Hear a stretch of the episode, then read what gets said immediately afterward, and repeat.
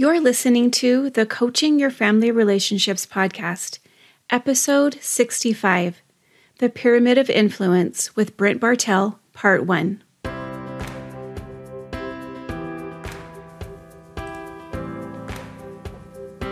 Did you know the strength of the connection in your family relationships is one of the biggest measurements of your overall life satisfaction and happiness? But family relationships can be so tricky. I'm your host, Tina Gosney, a family relationship coach. I'm here to help you navigate through the tricky parts of your family relationships. When you work on you, everything begins to change.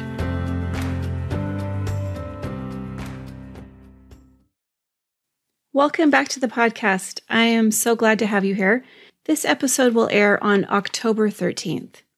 And today, on October 13th, I am holding one of my breathing classes for the month. If you aren't signed up for the one today, there's no worries because I have three more dates that you can sign up. That's October 18th, the 20th, and the 26th. Those will all be held at 11 a.m. Mountain Time. It's actually less than an hour. It's probably like a 45 minute class. So it's not a huge time commitment. And if you can't attend at 11 a.m., no worries because there will be a replay that's sent out. So you'll still be able to watch it later. Now, why do you want to do this breathing class? Partly because it will help you learn how to do the things that Brent and I outline in these this podcast today. We talk about slowing down, about, becoming more responsive and less reactive. Working on a breathing practice, an intentional breathing practice, helps you do that. It helps you manage your stress. It helps you recover more quickly when you get triggered by something that is upsetting in your life. Those little ones that we encounter every day and the big ones, it just helps you have more resilience in your own life. And you know what else breathing does is it really helps you to feel more grounded. So if you are not signed up for my breathing class, I want you to go to the show notes, sign up for one of those dates, October 18th, the 20th, or the 26th and make sure you're getting in on this breathing class because I won't be offering this for a while. This is the last ones that I'll be offering for a while. Now, I do want to introduce you today to my brother in law, Brent Bartell. And I do give a more detailed introduction in when we get into the podcast and I'm talking to Brent. But I just want to let you know that Brent is one of my favorite people. And one of the things I love about him is that he loves big words. And this is something that we all, the whole family loves about Brent. We don't always understand what he's saying, but he is a wordsmith. He just loves big words and he has learned them and applies them and understands them. And so I just want to prepare you for that. And you're going to come to love him too. You might want to just maybe pause once in a while and get out a dictionary because he is just such a wordsmith. And the, our discussion was so long on this podcast that I did divide it up into two different sections. So you're going to find part one and part two of the same discussion and be looking out for the next in the series when we start talking more about the next levels of the pyramid of influence from Stephen R. Covey. So enjoy this podcast with Brent, and I will see you in part two. Okay, I'm here today with Brent Bartell.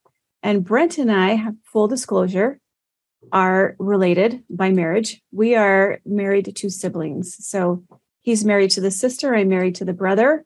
And we've been in each other's lives for more than 30 years now. We know each other pretty well. And I think Brent is one of probably one of the most insightful, uh, educated, just um, amazing people that I've known in my life. And it's been a blessing to have him there. And I wanted to share him with the podcast, with all you there listening in the podcast, so that you can start to get to know him. Because I'm going to have him on again. This is not our only talk, and he's prepared for that. So, Brent, would you want to introduce? What else would you want to say about yourself here? After I've sang, sung your praises already. Yeah, absolutely. Yeah, thank you. And that is utterly overstated, but I, I appreciate your kindness. Um, I'm really thrilled to be here. So this is my sort of maiden voyage on podcast, and I'm just hoping I don't break your podcast today. no, no worries about that. and I actually do get invited back. But yeah, this is really exciting for me. Anyway, um, yeah, I'm a family guy. That's probably most important. Mm-hmm. Uh, I am married to your sister-in-law. Those Gosneys produced some really good kids, didn't they? Yeah, they do. Yeah, I have four children, kind of two sets of twins, and that's a really sort of interesting story for another time. Mm-hmm. Just retired after 34 years in higher education. I worked in the realm of police management and, and organizational and leadership development. Um, I was a Franklin Covey facilitator there within my college district for probably 23 years, did a lot of other kind of facilitation and personal professional development work, which I really enjoy very much. Um, I'm a hopeless exerciser. I have a hundred pound tortoise. I ride a motorcycle. and uh, all sorts of interesting things going on in your life.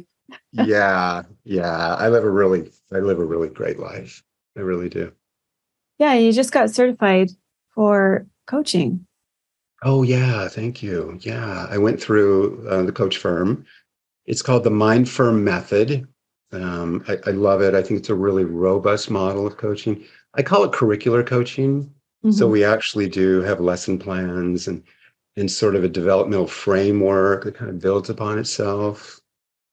Um, so I'm excited. Yeah, I'm in the process of business formation right now, and mm-hmm. Got a couple clients we're working with, and this is going to be my next great, uh, my next great adventure.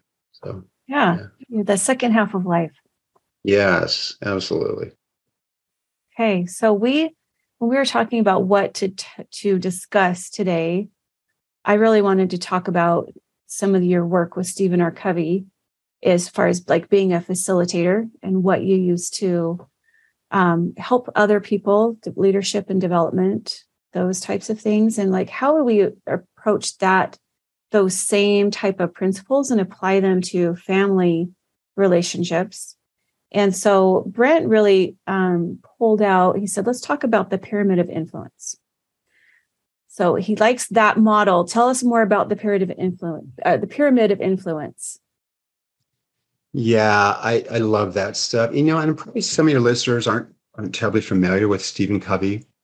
Mm-hmm. Um, he died some years ago. I think he was 80 at the time, but has written some of the most influential books. The Seven Habits of Highly Effective People became just this monolithic work in terms of personal and, and um, personal development and relational development. Um, and so many other books sort of emanated from that seminal work and um, anyway, I, I, it's changed my life in some really profound ways. But there's so much you could talk about in this context. But within one of the chapters of a book he wrote called Principle Centered Leadership, came out in the early 90s after the Seven Habits.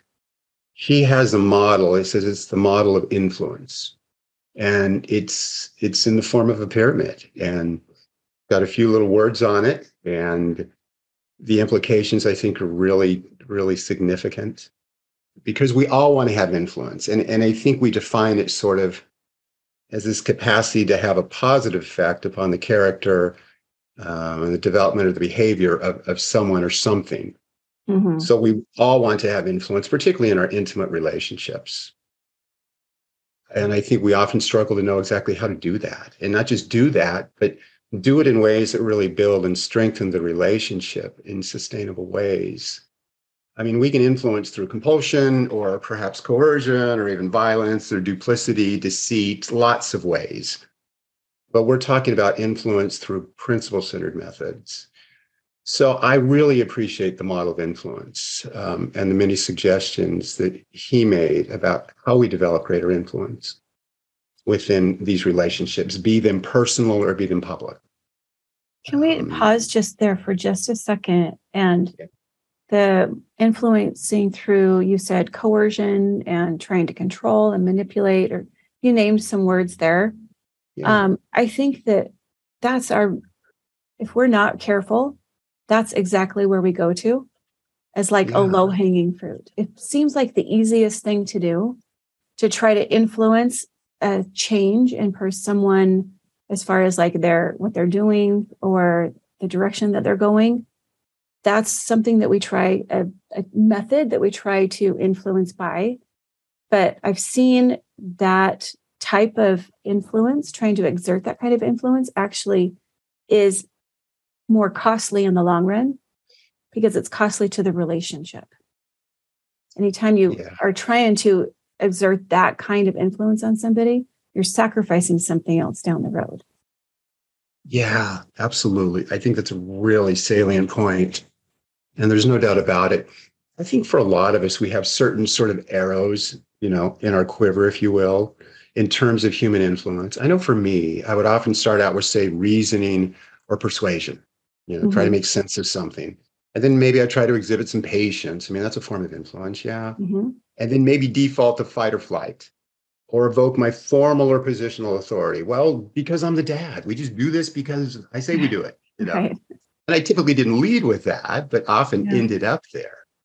And like you said, there's other lots of different other forms of influence. And and I think we borrow strength from our position, from our formal authority, and things like that. And exercising those methods of influence generally are very counterproductive in the sense that it erodes our influence. And we may get short term returns. Yes. If I threaten, if I yell, if I this, if I that, be it in the workplace, be it in the home place, I may get compliance. But like you observe, at what cost do I get that compliance? Mm-hmm. Because anytime I think we violate principles, there's always a cost to be paid. And often it's it's in the it's in the quality and the nature of the relationship. So everything we talk about today is within this context of how do we make our relationships richer and more mutually satisfying and more beautiful. And, right. And we and we can only get there through positive methods of influence where we are actually having an influence on the individual and contemporaneously we're building the relationship and we're growing the relationship. Yes. And yes. when we talk about them, I think it's going to be just like, oh, yeah, of course, that's would build a relationship and build more influence. But it's not usually where our brain goes when we're frustrated trying to get some compliance in the moment, we tend to forget those things. So I think it's going to be great to re just kind of go through this pyramid and see what are the things that we need to be aware of and make sure that we have in place. And there's a certain order to this pyramid too. Let's go over like the order yeah. and we can put a link to the show notes so people can see a visual of what we're talking about as we talk about it. But there is an order on purpose to the levels of this pyramid.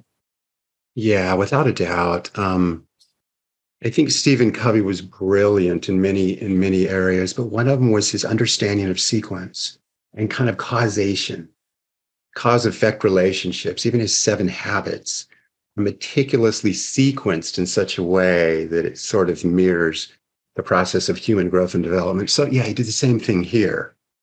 Um, and like I like you said, this is this is not um, earth moving at all. I mean, it's pretty common sense, but like we say, common sense is not always common practice. no, it's not. I, I, like to use in my coaching this model of just learn, apply, and then we reflect. Mm-hmm. And it's purported that Aristotle, I did not know the gentleman, but he said something to the effect of to know and not to do is not to know. So it's really not so much, well, yeah, I know this stuff. It's like, well, to what degree are we applying this stuff to a beneficial end? And it's not ever just we apply it or we don't. There's a long continuum of application. And hopefully we're continually getting better and being more mindful. Um, so yeah, so let's get into this. So the pyramid, as one would expect, is in the shape of a big triangle, a pyramid. I like just kind of that visual of a pyramid. And they're very sturdy they're they're very grounded. They're practically immovable. I looked this up. The Pyramid of Giza weighs nearly six million tons. Crazy. It's a really big pyramid. six million. That tons. pyramid is probably not blowing over in a storm. right. So I, I like I like the visual. And the pyramid is divided up sort of horizontally in three levels. Um, the first level, well, and let me just say that so within each level, then there's methods to leverage or develop greater influence within that particular level. So he has 30 methods of influence. And fair enough. We're not going to talk about 30 today, but um, then there's about eight or 10 within each of the levels that he explains helps us to develop um, influence within that level of the model. So the bottom, the foundational level of the model, is to model by example. And this is what other people see. Ralph Waldo Emerson said, What you ring so loudly in my ears, I cannot hear what you say. Mm-hmm. So the middle level of the model would be to build caring relationships. And this is essentially what other people feel. And the mantra here is they don't care how much you know until they know how much you care. And then the, the peak or the top of the model would be to mentor by teaching, telling, explaining, etc. So these would be overt attempts to influence. Often we start there. And this is what other people, this is what others hear. So essentially, bottom level, model by example, what others see, middle level, building caring relationships, what others feel. And then the top part of the um, in or the pyramid would be overt attempts to influence and what others hear. So I think if we have alignment and congruence within those three categories, we expand our ability to teach. Um, sometimes I think we try to teach, tell, explain, persuade at that top level. We've not done the work in the lower levels of the pyramid to be really effective and have real credibility. So at times our teaching telling is at odds with our doing and being. And obviously, if there is a disconnect there, people people tend to believe what we are doing and what we are being over what we are saying or what we are telling. Absolutely. Absolutely. Yeah. Yeah. That's pretty common sense, I think. So I thought just for a few minutes today, we could just explore four methods. I think there's like eight methods um, he explains within that bottom level of the pyramid, but I thought that we could maybe just take four. Yeah. I'm going to do a deep dive around those. Is there a reason you chose these four? Um, you know, I'm probably a little biased, I suppose. I yeah. I think these are fun, foundational and fundamental. I think they're all really important, and you know, we'll link it. Your readers could read it for themselves. But I think these four are very foundational in terms okay. of how I show up and who yeah. I am being, and how that allows me to have influence with the people around me. Good. Okay. Yeah. Let's dive All into right. this. Number yeah. one. Number one. So choose the proactive response. I think proactive and, and reactive have kind of become part of the American lexicon, and we understand these terms pretty well. So if we are a human being, which I assume most of your listeners are, we have a gap between what we know and what we do. And I think the gap contracts or expands based on our ability to choose our response deliberately and by design, and not by default or by conditioning and scripting and those kinds of things.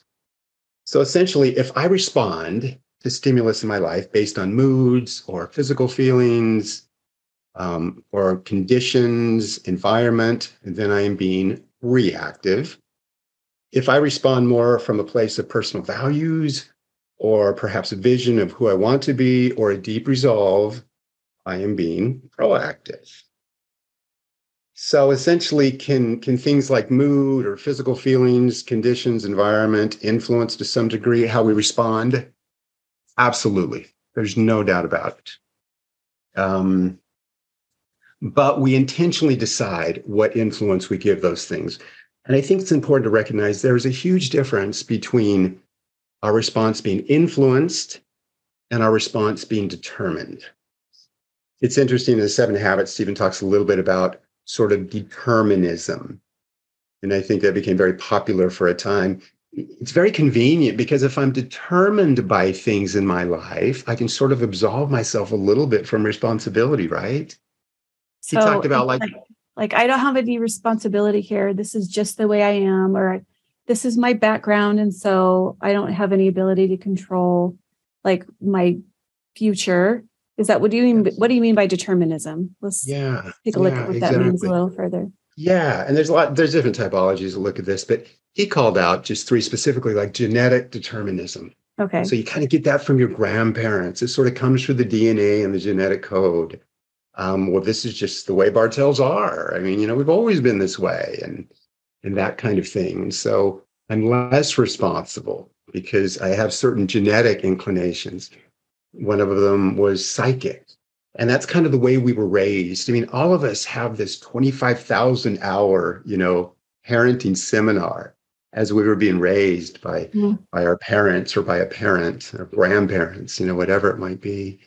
And clearly okay. we are. Okay, I've never heard it called a 25,000 hour seminar as far as like training to be a parent by watching what happens in your home and watching right. that is a little bit um, weighty as a parent to think that my kids were sitting in a seminar watching me as they were growing up and that was how they learned to be parents yeah yeah yeah absolutely it is it's both it's both beautiful and really frightening at the same time yeah um and clearly we are profoundly influenced but again we're not determined but if I believe that I am determined, oh, this is the way my dad was. I mean, I, I don't want to be this way, but this is just the way I am, or this is what I saw, or this is how we disciplined in my home, or this is how we dealt with conflict.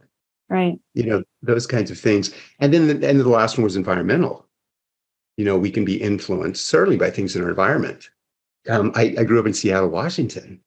You know, and once upon a time they had 33 straight days of rain. I live in Arizona now. You know, we have three days of rain and we're all laying around in the fetal position. yes. Not quite sure what to do with our lives.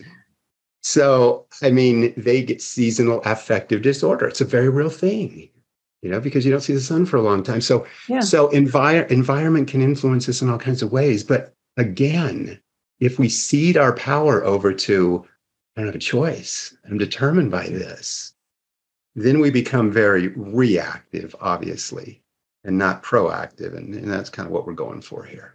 So. Right. So, how do you become, how do you move from a person who is less reactive and more proactive? I think I've talked about that a lot on the podcast recently, but yeah. I want to hear your take on what, what, is that process look like for you? What would you say to someone? Yeah. Yeah, that's a great question. Um, and it's the meat of this, obviously, this conversation. Uh-huh. So I think by by choosing, and when I say choosing, I'm including the things that we can't see, like our thoughts and our feelings, and the things we can see, of course, like behaviors. The choosing the proactive response is made easier when we slow down a bit or when we slow down a lot. And I've heard you talk about this. I really like it when you talk about kind of slowing down our models and creating space, because a lot of what we're going to talk about is about creating space sort of in our models between stimulus. So this is what happens to us and our response, you know, how we respond to what is happening to us. So the more space that we can create, the more freedom um, to choose in alignment with our values and our priorities. I think it was John Whittier. Um, I love poetry. He said, Of all sad words of tongue and pen, the saddest are these it might have been.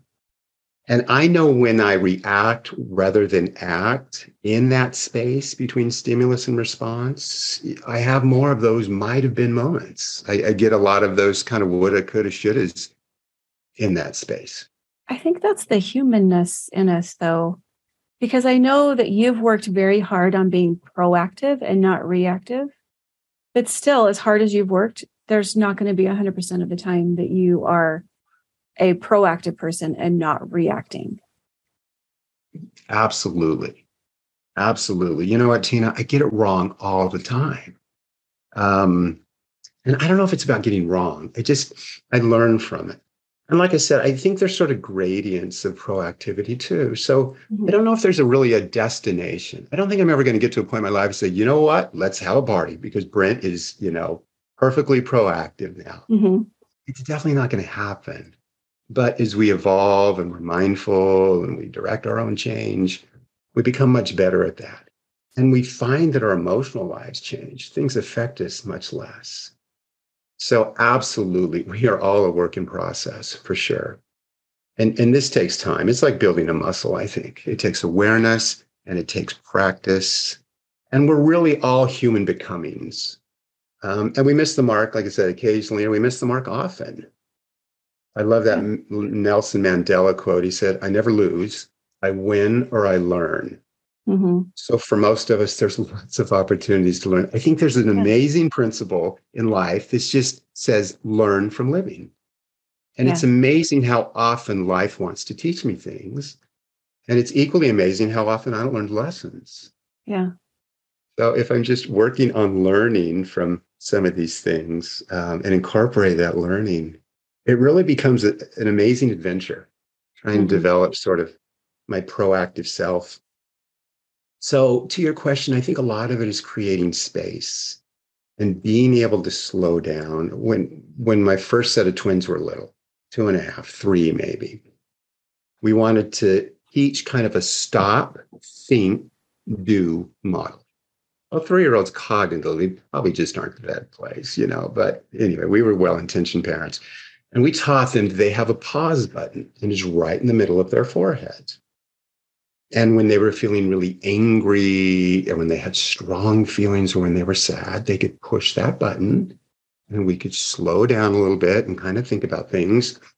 Um, it was exacerbated by one of our twins was a biter. She was the little twin. And that yeah. was her, e- that, that was the great equalizer. She was like a tiny T Rex, right? Know, storming through the house. And so we did a lot of sort of finding our pause button and not biting our sister kind of thing. Um, and it was funny. They sort of got it. I mean, and we worked on that. And I saw it even with these little kids that they were able, particularly over time, to better understand their own feelings and how I can stop. I can create some space there. One of our challenges was they always wanted to push their sister's pause button. of course. if their sister wasn't doing something they liked, they went for their pause button. So we yeah. We we redirected often, but yeah but I think it was powerful in that even even little people can start to sort of embrace this and create space. Well, Stephen, in this, go ahead. Go ahead, please. Well, I I love that because even three year olds, when you made them aware that they were able to do it, were able to start getting some of that space. Yeah. How often are we not even aware that that is something that's available to us? Because no one's ever told us that that you can yeah. slow down, you can stop being reactive. There are things that you can do that will help you to slow down and be more aware of what's happening inside your body and your brain that will help you to deal with the things that are hard right now. Yes. I think that's yes. that you taught it with such a, a visual for a, a just at that three year old level, like a button in the middle of your forehead. That's great. Yeah.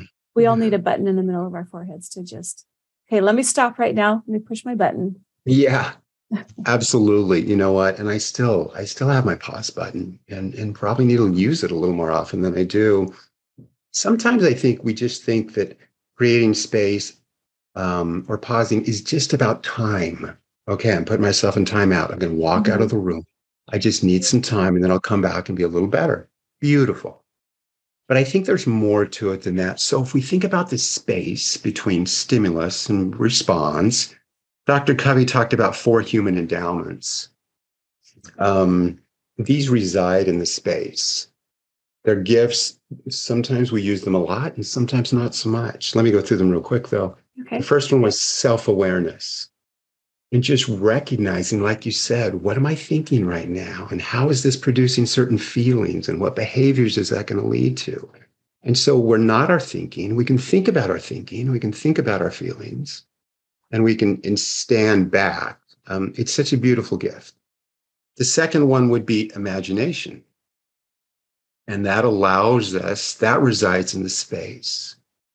So I can imagine being something that maybe I'm not currently being.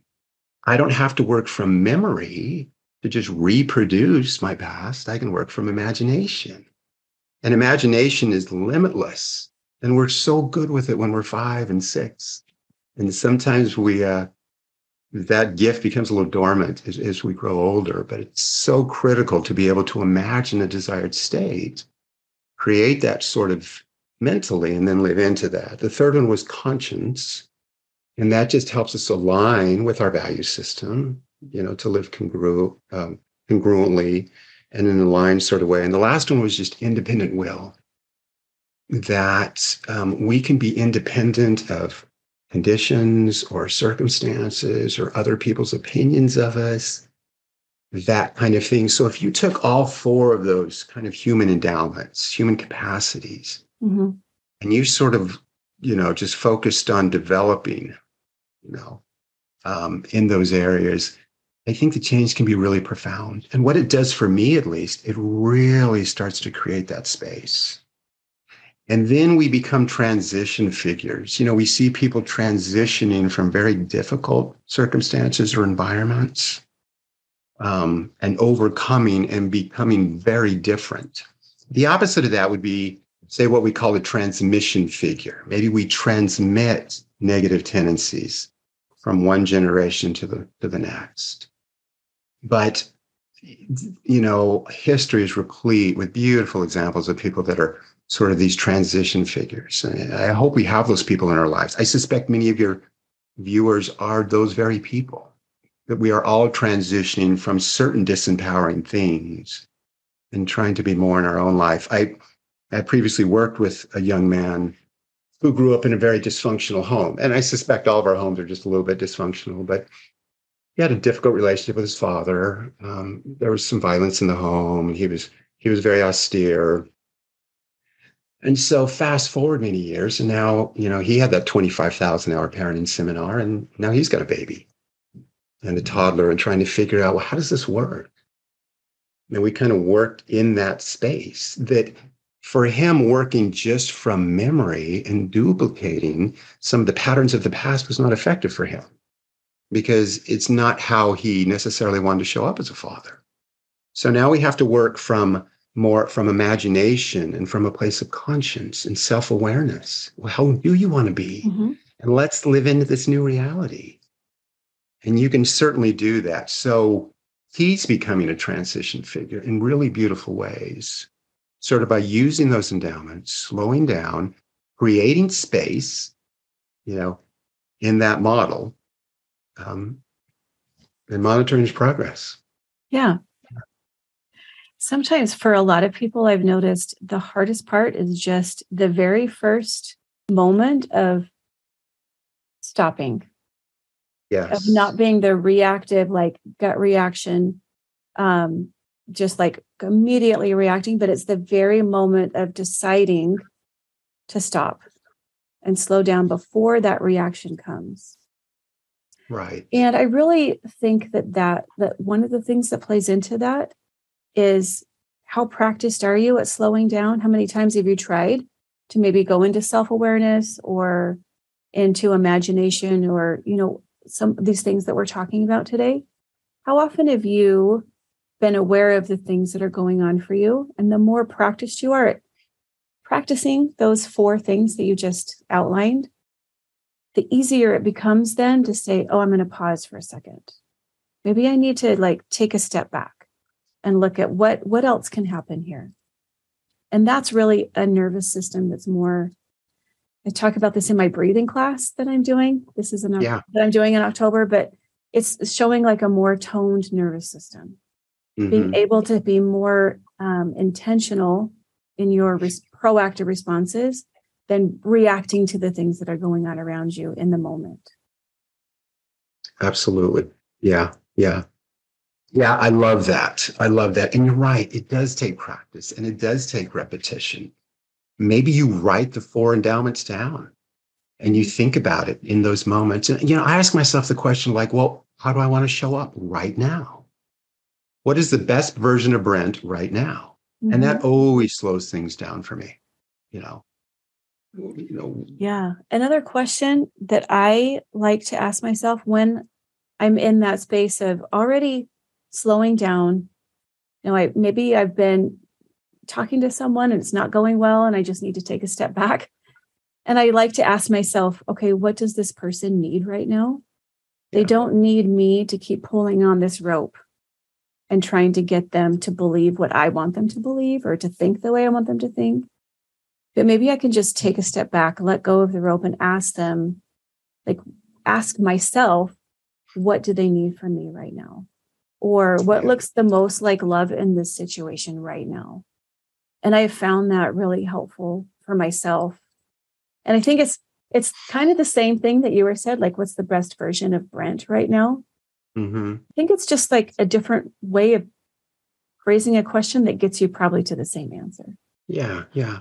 I love that though because it's it's outward focused and you're focusing on the needs of the other person. And you, you develop this increasing sense of equanimity. That's kind of a big word, but just this sense of kind of you're settled, you're poised, um, you're not reactive, you know, you're you're not buffeted about. There's a stability about you. Mm-hmm. Um, yeah, and so much self confidence, you know, comes from that sort of thing too. When you can operate in that space and you just feel this sense of really control over your own life. Yes, is really powerful. And it, I think, like you said, it gives you feel more. You feel more stable in who you are. Like you can have a whirlwind going on around you, a tornado going on around you, but you just feel planted and firm and rooted where you are. Absolutely. Yeah. I love that. I, I, I call it, you know, um, deep reservoirs of sort of still water, you know, mm-hmm. deep within our soul that you can have a lot of surface storms, but down deep, you know, you're calm and you're still and, and you're centered and, yeah. and you can act with integrity in, in these circumstances. And yeah, it's a beautiful thing. Absolutely. Do we have anything else that we haven't gone over with proactive response?